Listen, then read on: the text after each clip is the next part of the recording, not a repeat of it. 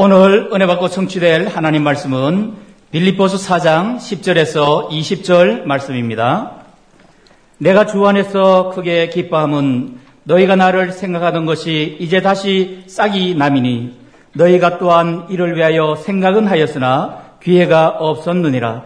내가 궁핍함으로 말하는 것이 아니니라. 어떠한 형편이든지 나는 자족하기를 배웠노니 나는 비천에 처할 줄도 알고 풍부에 처할 줄도 알아. 모든 일 곧 배부름과 배고픔과 풍부와 궁핍에도 처할 줄 아는 일체의 비결을 배웠노라. 내게 능력 주시는 자 안에서 내가 모든 것을 할 수 있느니라. 그러나 너희가 내 괴로움에 함께 참여하였으니 잘하였도다.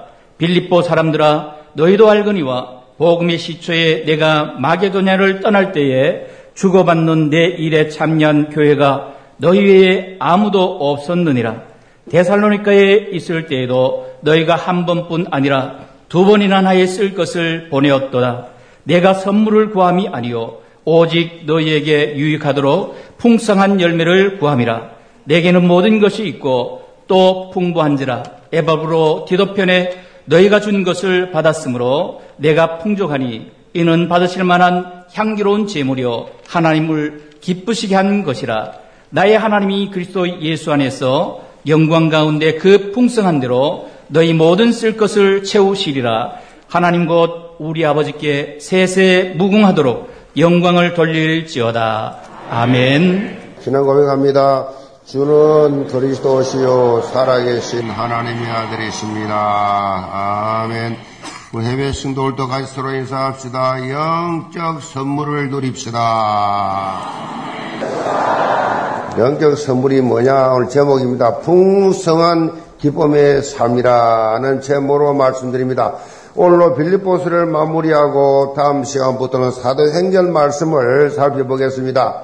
우리가 이 빌립보서의 말씀을 살펴보고 사도행전의 말씀을 넘어간다. 아주 중요한 영적인 의미가 여기에 담겨져 있습니다. 빌립보스를 보면 기쁨의 서신이라는 별칭이 있습니다.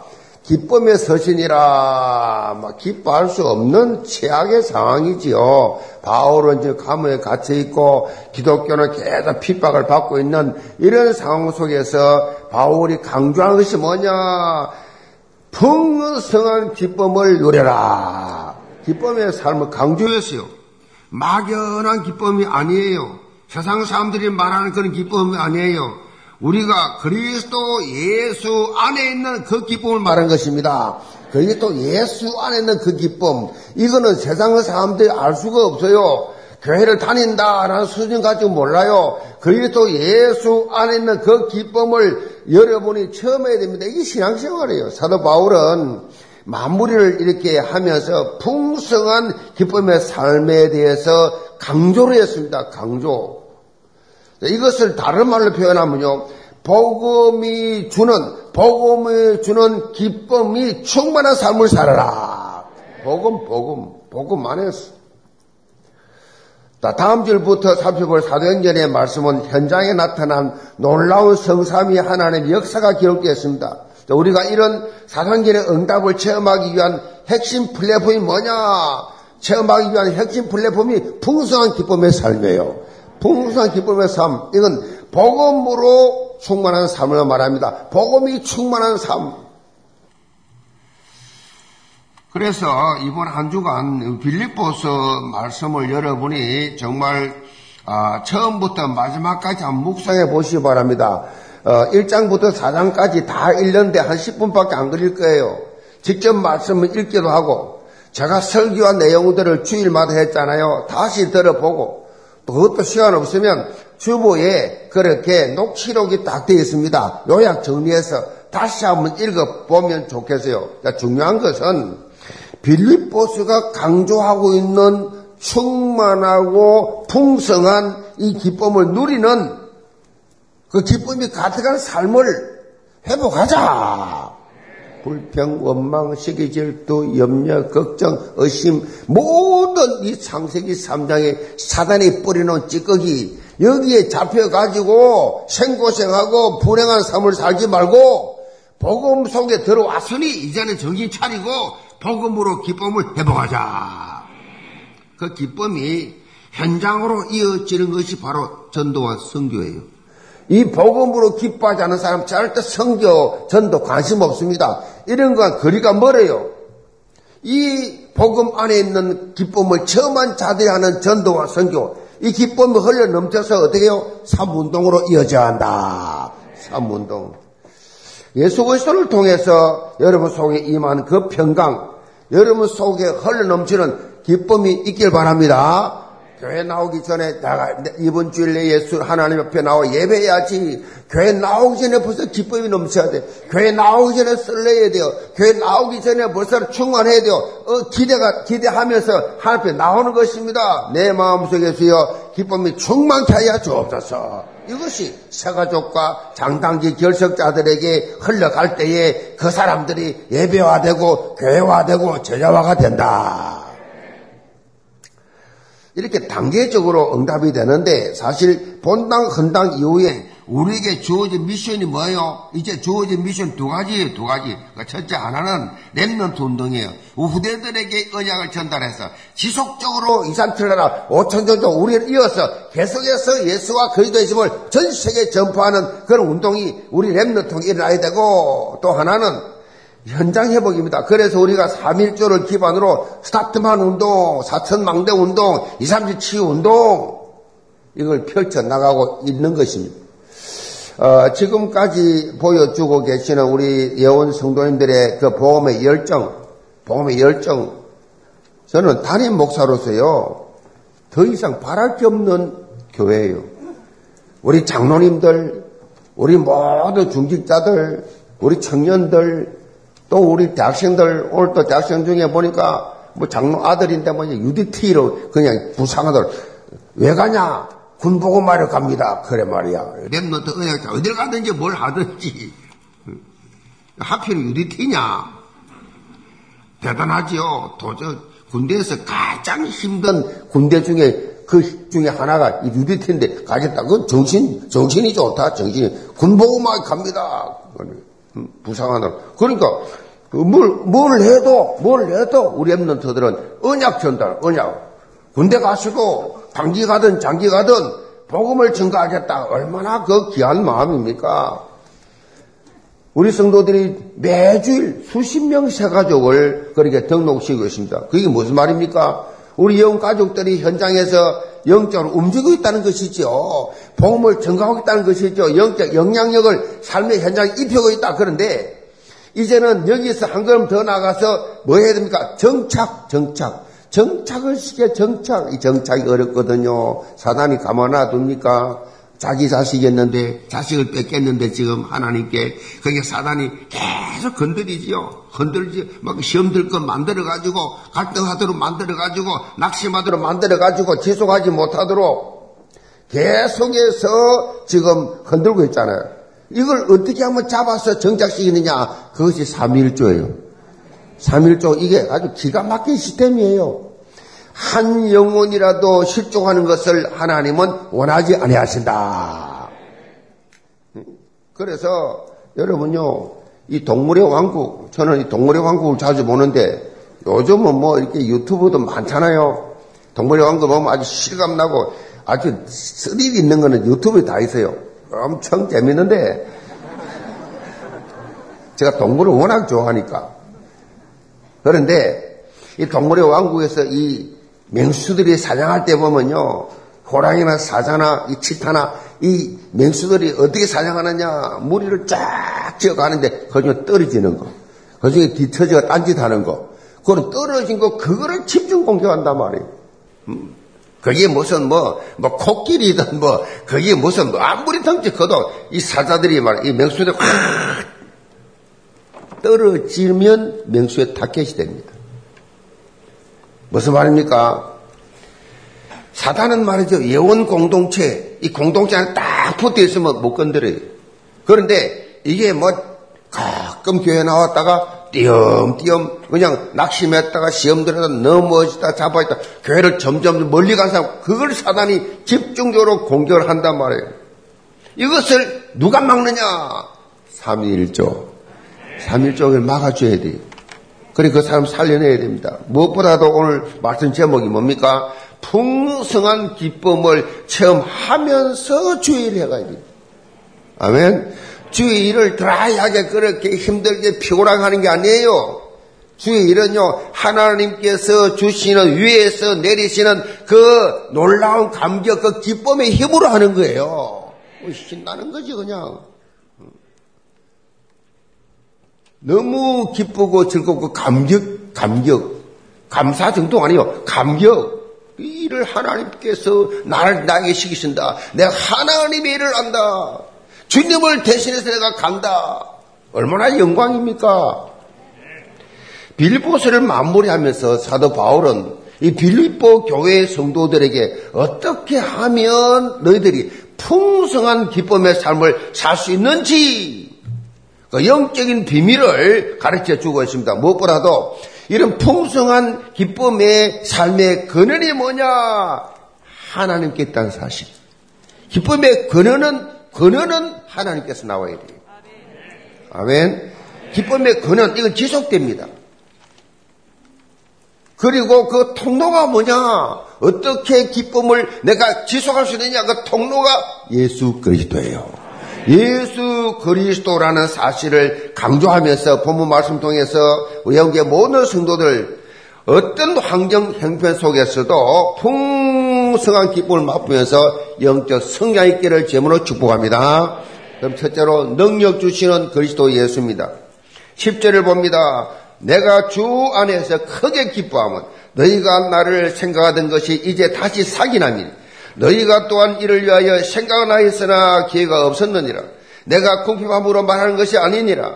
어떠한 행편이든지 나는 자족하기를 배웠노니 나는 비천에 찰 줄도 알고 풍부에 찰 줄도 알아 모든 일 곧 배부름과 배고픔과 풍부와 궁핍에도 처할 줄 아는 일체의 비결을 배웠노라. 이 빌립보스를 마무리하면서 사도 바울은 다시금 빌립보 성도들에게 감사의 그 표현을 하고 있습니다. 본문 내용만으로는 잘 이해가 안 되는데 본문 14절 18절에 보면 빌립보교의 성도들이 사도 바울의 성교를 위해서 힘을 다해서 헌신했다라고 언급을 하고 있습니다. 빌립보 교회가 있던 마게도냐를 떠날 때도 바울이 대사를과에 사역할 때도 지금 로마 감옥에 갇혀 있는 이런 상황인데도 빌립보 교회 성도들은 중심을 다했어요. 우리 교회에 도움이 되나 안 되나 이 정도가 아니고 정말 전도자 바울을 위해서 성교적 헌신을 한 것입니다. 2, 3천하나 5천조 보고말을 위한 가슴에 품고 성교사를 도우는 것 성교적 헌신입니다. 사도 바울은 이런 빌립보교의 성도들의 모습을 보면서 자신이 주 안에서 크게 기뻐한다라고 그렇게 표현을 하고 있습니다. 단순히 이들의 성경금을 보내서 그런 것이 아니라 이들이 전도자를 도울 정도로 영적 성장한 것에 대해서 기뻐했어요. 불신자들이었던 이 빌립보 교회 성도들을 예수 믿게 만들었더니 이제는 자기를 도와주는 성교하는 데까지 자라갔다. 그래서 여러분이 영적 성장이 어디까지 가야 되느냐? 성교하는 데까지 자라가야 됩니다. 성교가 끝이니까요. 성교까지 가면 최고로 성장한 것입니다. 그 사람이 얼마나 자랐느냐? 그 척도를 보려고 하면요. 그 중 하나가 뭐냐? 자기 중심에서 벗어나서 다른 사람 중심. 너 자기 자기 나 나 나 나 밖에 모르더니 어느 날 은혜 받더니 다른 사람을 얼마나 생각하는가? 다른 사람을 위해서 거짓도하다 중보 기도해 그 영혼 구원을 위해서 중보 기도하고 아지도 못하는 나라에서 기도해 2, 3, 4, 5천 년 전 복음을 기도해 성교사람들에서 기도해 주의 종들을 위해서 기도해 불신자를 가족을 위해서 기도해 안 믿는 사람에서 기도해 엄청 성장한 거예요 전에는 눈만 감으면 내꺼 내꺼 내꺼 내꺼 내꺼 맨날 내꺼 내꺼 종교 기도하더니 어느 날부터 언약 기도해 복음 가지고 어, 복음을 듣더니 그때부터는 다른 사람을 위해서 불신 영혼을 죽게 돌아오도록 기도하는 이 도전하는 이 사람이 있다고 하면 굉장히 성장한 거예요. 정보 기도가 최고거든 정보 기도. 다른 나라를 위해서 하나님 위에 들으시면서 얼마나 기뻐하시겠어요. 그리고 사람이 그렇게 가장 소중하게 여기고 생각하는 물질을 복음에 드린다. 기도할 정도가 아니라 자기가 가장 땀 흘려 수고한 물질을 영원 구원위해서 존도를 위해서 알지도 못할 민족을 위해서 복음을 위해서 이 성경음을 드린다. 그만큼 성장했다는 증거예요. 아, 성장했구나. 어떤 사람은 교회를 수십 년 다녀도요, 성교 관심 없어요. 다른 영혼 관심 없어요. 어떤 분은 예수 믿자마자, 영접하자마자, 나 성교한다. 희한하지요. 성경에 하시는 분 신기하고 놀라워. 믿지도, 믿지든지 얼마 안 사람, 성교가 뭔지도 모르는 사람, 나 성교하겠습니다. 성교 날좀 가르쳐 주세요. 이야, 이 사람이 그, 하나님 예비한 사람이구나. 사도 바울은요, 이 빌립교회 성도들의 영적 성장에 대해서 굉장히 기뻐했어요. 영적 성장. 다시 목회자도 그렇거든요. 어린 사람이 자라가지고 이렇게 성장해서 이렇게 교회 헌신하고 중성하는 거 보면 참 신기하고 놀랍고 하나님 은혜 감사하지요. 바울이 그랬어요. 이 사람들이 어떤 상황 속에서도 이제는 풍성한 기쁨을 누리는 삶을 살 수 있도록 바울이 언급을 지금 하고 있는데 그것이 바로 자족의 삶이에요. 자족의 삶. 어떠한 행편이든지 나는 자족하기를 배웠노니 나는 비천에 처할 줄도 알고 풍부에 처할 줄도 알아. 모든 일과 배부름과 배고픔과 풍부와 궁핍에도 일체를 아는 비결을 배워노라. 자족한다. 이 말은 스스로 만족한다는 얘기죠. 스스로 만족한다. 만족의 만자는 찰만자예요. 사트만 운동의 만자와 같아요. 뭐요? 꽉 차 있다. 무엇으로 꽉 차 있어야 만족할 수 있느냐? 뭘 꽉 차야 만족합니까? 대부분 사람들은 다 돈이에요, 돈.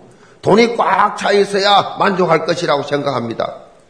어떤 사람은 명예와 권력을, 어떤 사람은 지식을, 응? 가득 차요. 어떤 사람은 몸이 약한 사람은 병이 들은 사람은 내가 건강을 회복하는 것이 내가 최고 만족이다. 그런데 이런 내용들을 보면요. 인간은 결코 결코 지속적인 만남을 줄 수가 없어요. 일시적인 만남 있었지만, 있지만은 지속적인 만나면 안 돼요. 부의 대명사, 미국의 최고 갑부, 록펠러.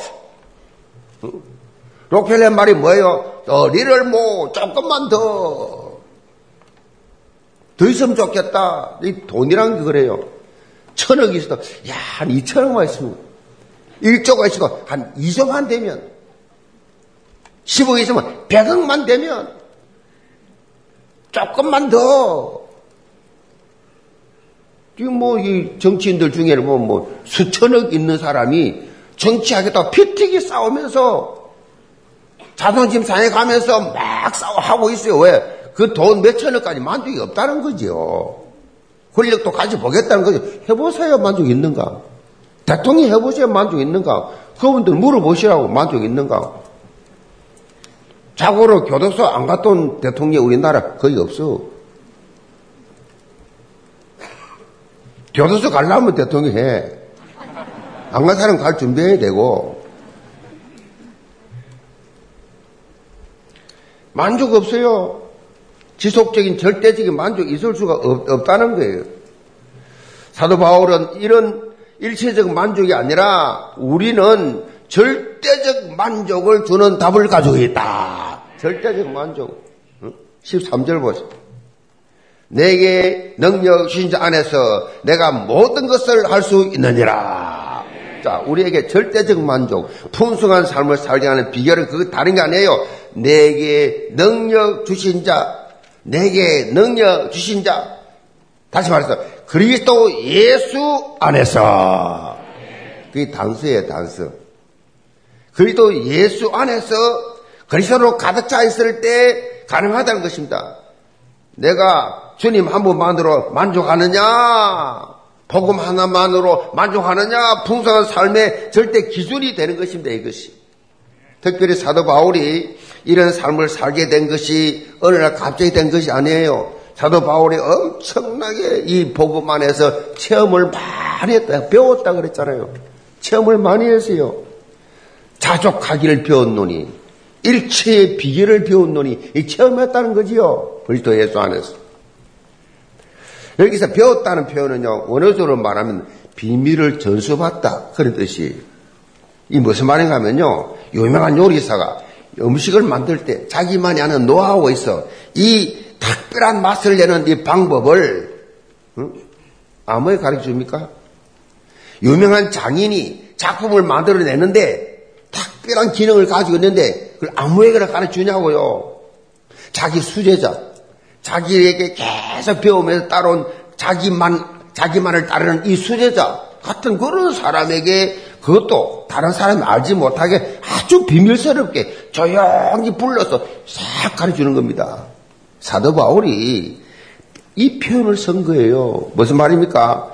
자신이 온갖 역경과 고통과 죽음의 위기를 끊임없이 체험했을 때, 이 상황들이 되었을 때, 그리스도 예수 안에 진정한 이러한 소통이 있었다는 것입니다. 그리스도 예수가 가르쳐 줬다는 것입니다. 이 모든 비밀을 이겨나갈 수 있는 주님과 24시 함께 하실 때. 그래서 모든 환경을 자기는 다 뛰어넘었다는 것입니다. 여러분이 인생에 있어서 순풍에 돛을 단 것처럼 잘 나가고 있든지 아니면 역풍을 만나가지고 힘겨운 상태에 있든지 어떤 상황 속에 있어도 주님과 소통을 하는 체험이 있다고 하면 오직 그리스도가 된다고 하면 오늘 사도 바울처럼 당당한 결론으로 고백할 수 있습니다. 내게 능력 주신 자 안에서 내가 모든 것을 할 수 있느니라. 우리가 이 고백을 잘 봐야 됩니다. 많은 사람들이 전반부에 초점 맞추지 않고 후반부에 초점을 맞춰요. 내가 뭐든 할 수 있다. 나 할 수 있다. I can, I can do it. 창세기 3장의 자기중심, 자기중심, 뭐 자기중심으로 살아요. 누가 그렇지 너할 수 있어. 너가 하나님 될 수 있어. 너, 너, 너. 너, 너. 이, 이 뭐, 어? BTS 노래 보면, 너, 너, 너. 저 뉴에이지가 다 그래요. 너 중심, 너, 너. 너가 최고야. 너 다 할 수 있어. 여기 후반전에 사고방식, 적극적 사고방식, 뭐 이런 거. 그런데 오직 그리스도 여기에 시선을 맞춰야 돼. 오직 그리스도. 나를 바뀌게 되는 순간, 나를 오직 그리스도로 바뀌게 되는 순간 영적인 삶은 완전히 그런 말로 바뀌게 있어요. 자, 우리는 속지 말아야 돼요. 따라서 내게 능력 주신 자. 이게 중요합니다. 이게 인 지저스 내게 능력 주신 자 이게 중요해요. 그래서 오직 그리스도가 각인되어야 됩니다. 그리스도는 내 인생의 모든 문제 결자 답 나야 됩니다. 결론 나야 됩니다. 오직 하나님 나라 확장에 인생 방향을 맞춰야 돼요. 오직 성령 충만한 삶을 살겠다. 그래서 사도 바울은 서신서를 쓸 때마다 뭐라 했습니까? 그리스도 안에서 라는 단어가 빠지지 않았어요. 주 안에서 음? 강조한 것입니다. 영계 모든 성도들 사도 바울처럼 어떤 상황 속에서도 오직 그리스도 바라보고 붙잡고 소통하고 그 안에 담겨져 있는 영적 풍요함을 맛보면서 여러분 신학생활 하시기 바랍니다. 그래서 성경이 말하는 풍성한 기쁨의 삶이 무엇이며 복음의 선한 영향을 입혀나가는 그리스도의 절대 제자들 다 되시기를 죄문으로 축복합니다. 둘째로 모든 설 것을 채우시는 하나님이십니다. 15절 봅니다. 빌립보 사람들아 너희도 알거니와 복음의 시초에 내가 마게도냐를 떠날 때에 주고 받는 내 일에 참여한 교회가 너희 외에 아무도 없었느니라. 대살육과 있을 때에도 너희가 한, 한 번뿐 아니라 두 번이나 나의 설 것을 보내었도다. 내가 선물을 구함이 아니요 오직 너에게 유익하도록 풍성한 열매를 구함이라. 내게는 모든 것이 있고 또 풍성한지라 에바로티도 편에 너희가 준 것을 받음으로 내가 풍성하니 이는 받으실 만한 향기로운 제물이요 하나님을 기쁘시게 한 것이라. 자, 사도 바울은 빌립보의 성도들의 헌신을 언급하면서 그것이 하나님께 드린 향기로운 제물이라. 아니, 바울에게 성경이 줬는데 그것이 어떻게 하나님께 드린 향기로운 제물이 됩니까? 여러분 똑바로 알아야 됩니다. 하나님의 일을 하는 하나님의 나라를 위하여 복음을 전파하는 자에게 냉수한 그릇을 대접을 했다. 전도하는 전도자에게 냉수한 그릇을 대접했다. 결단코 상을 잃지 아니하리라. 전도자에게 교회 성교들을 들었다. 하나님이 받으실 향기로운 제물이다. 그 말이에요. 무슨 말입니까? 하나님을 기쁘시겠다. 내가 드린 이 헌금이 하나님을 기쁘시겠다는 표현입니다. 향기로운 재물이란 말은요, 하나님께서 받으셨다는 의미죠. 하나님이 받으셨다. 여러분의 헌금이 하나님이 받으시기를 바랍니다. 하나님이 받으신다. 여러분이 하나님 나라 확장을 위해서, 복음 사역을 위해서 드릴 이 물질을 하나님께서는 일일이 다 기억하고 계세요. 다 기억하십니다. 응? 일일이 다 알고 계신다니까 지금까지 본당 헌당에 참여한 모든 성도들의 헌신, 직분을 따라서 지금 또 시간과 물질을 들이면서 섬기는 분들, 교회가 2, 3, 7 나라 선교를 위해서 어장에 돈을 할 때 그것을 최우선순위로 생각하고 물질로 헌신하고 실제 캠프에 참여하여 헌신하는 분들, 제가 일일이 다 언급하기 힘들 정도로 숨어 헌신한 지금도 많이 있어요. 자기 돈안 갖고 사람 어디 있습니까? 자기를 위해서 서지도 않아요. 성교를 위해서, 복음을 위해서, 직분을 위해서, 현장을 위해서 서는 저는 그렇게 생각합니다. 2000년 전 빌리프교회 성도들이 보이는 그 헌신 이상으로 영교회 성도들은 헌신하고 있다. 이 코로나19 때 그야말로 교회, 이 교회들은 지금 헌금이 안 들어와서 사례비를 못 주고 있다는 말을 많이 듣고 어느 큰 교회는 땅을 팔아갖고 사례비를 줬다. 그런 상황 속에 교인들 출석이 안 돼가지고 굉장히 어려운 상황인데 우리 교회는 헌당했다. 저는요, 이 시대에 이 교회가 빌리보 교회 이상으로 헌신한 성도들이다. 사도 바울은 빌리보 교회 성도들에게 이런 헌신이 결코 헛되지 않는다. 이 사실을 이 17절에 강조하고 있습니다. 여기 언급된 유익, 풍성, 열매, 이 말은 전부 다 상업 용어예요. 장사꾼들이 하는 용어입니다. 바울이 이런 단어를 쓴 것은요, 지금 빌립교 성도들의 헌신이 이 무슨 말입니까? 영적 투자했다는 것입니다. 영적으로 하나님 나라를 위해서 들여졌다. 이 말은 분명한 하늘 상급이 예비되어 있다는 것입니다.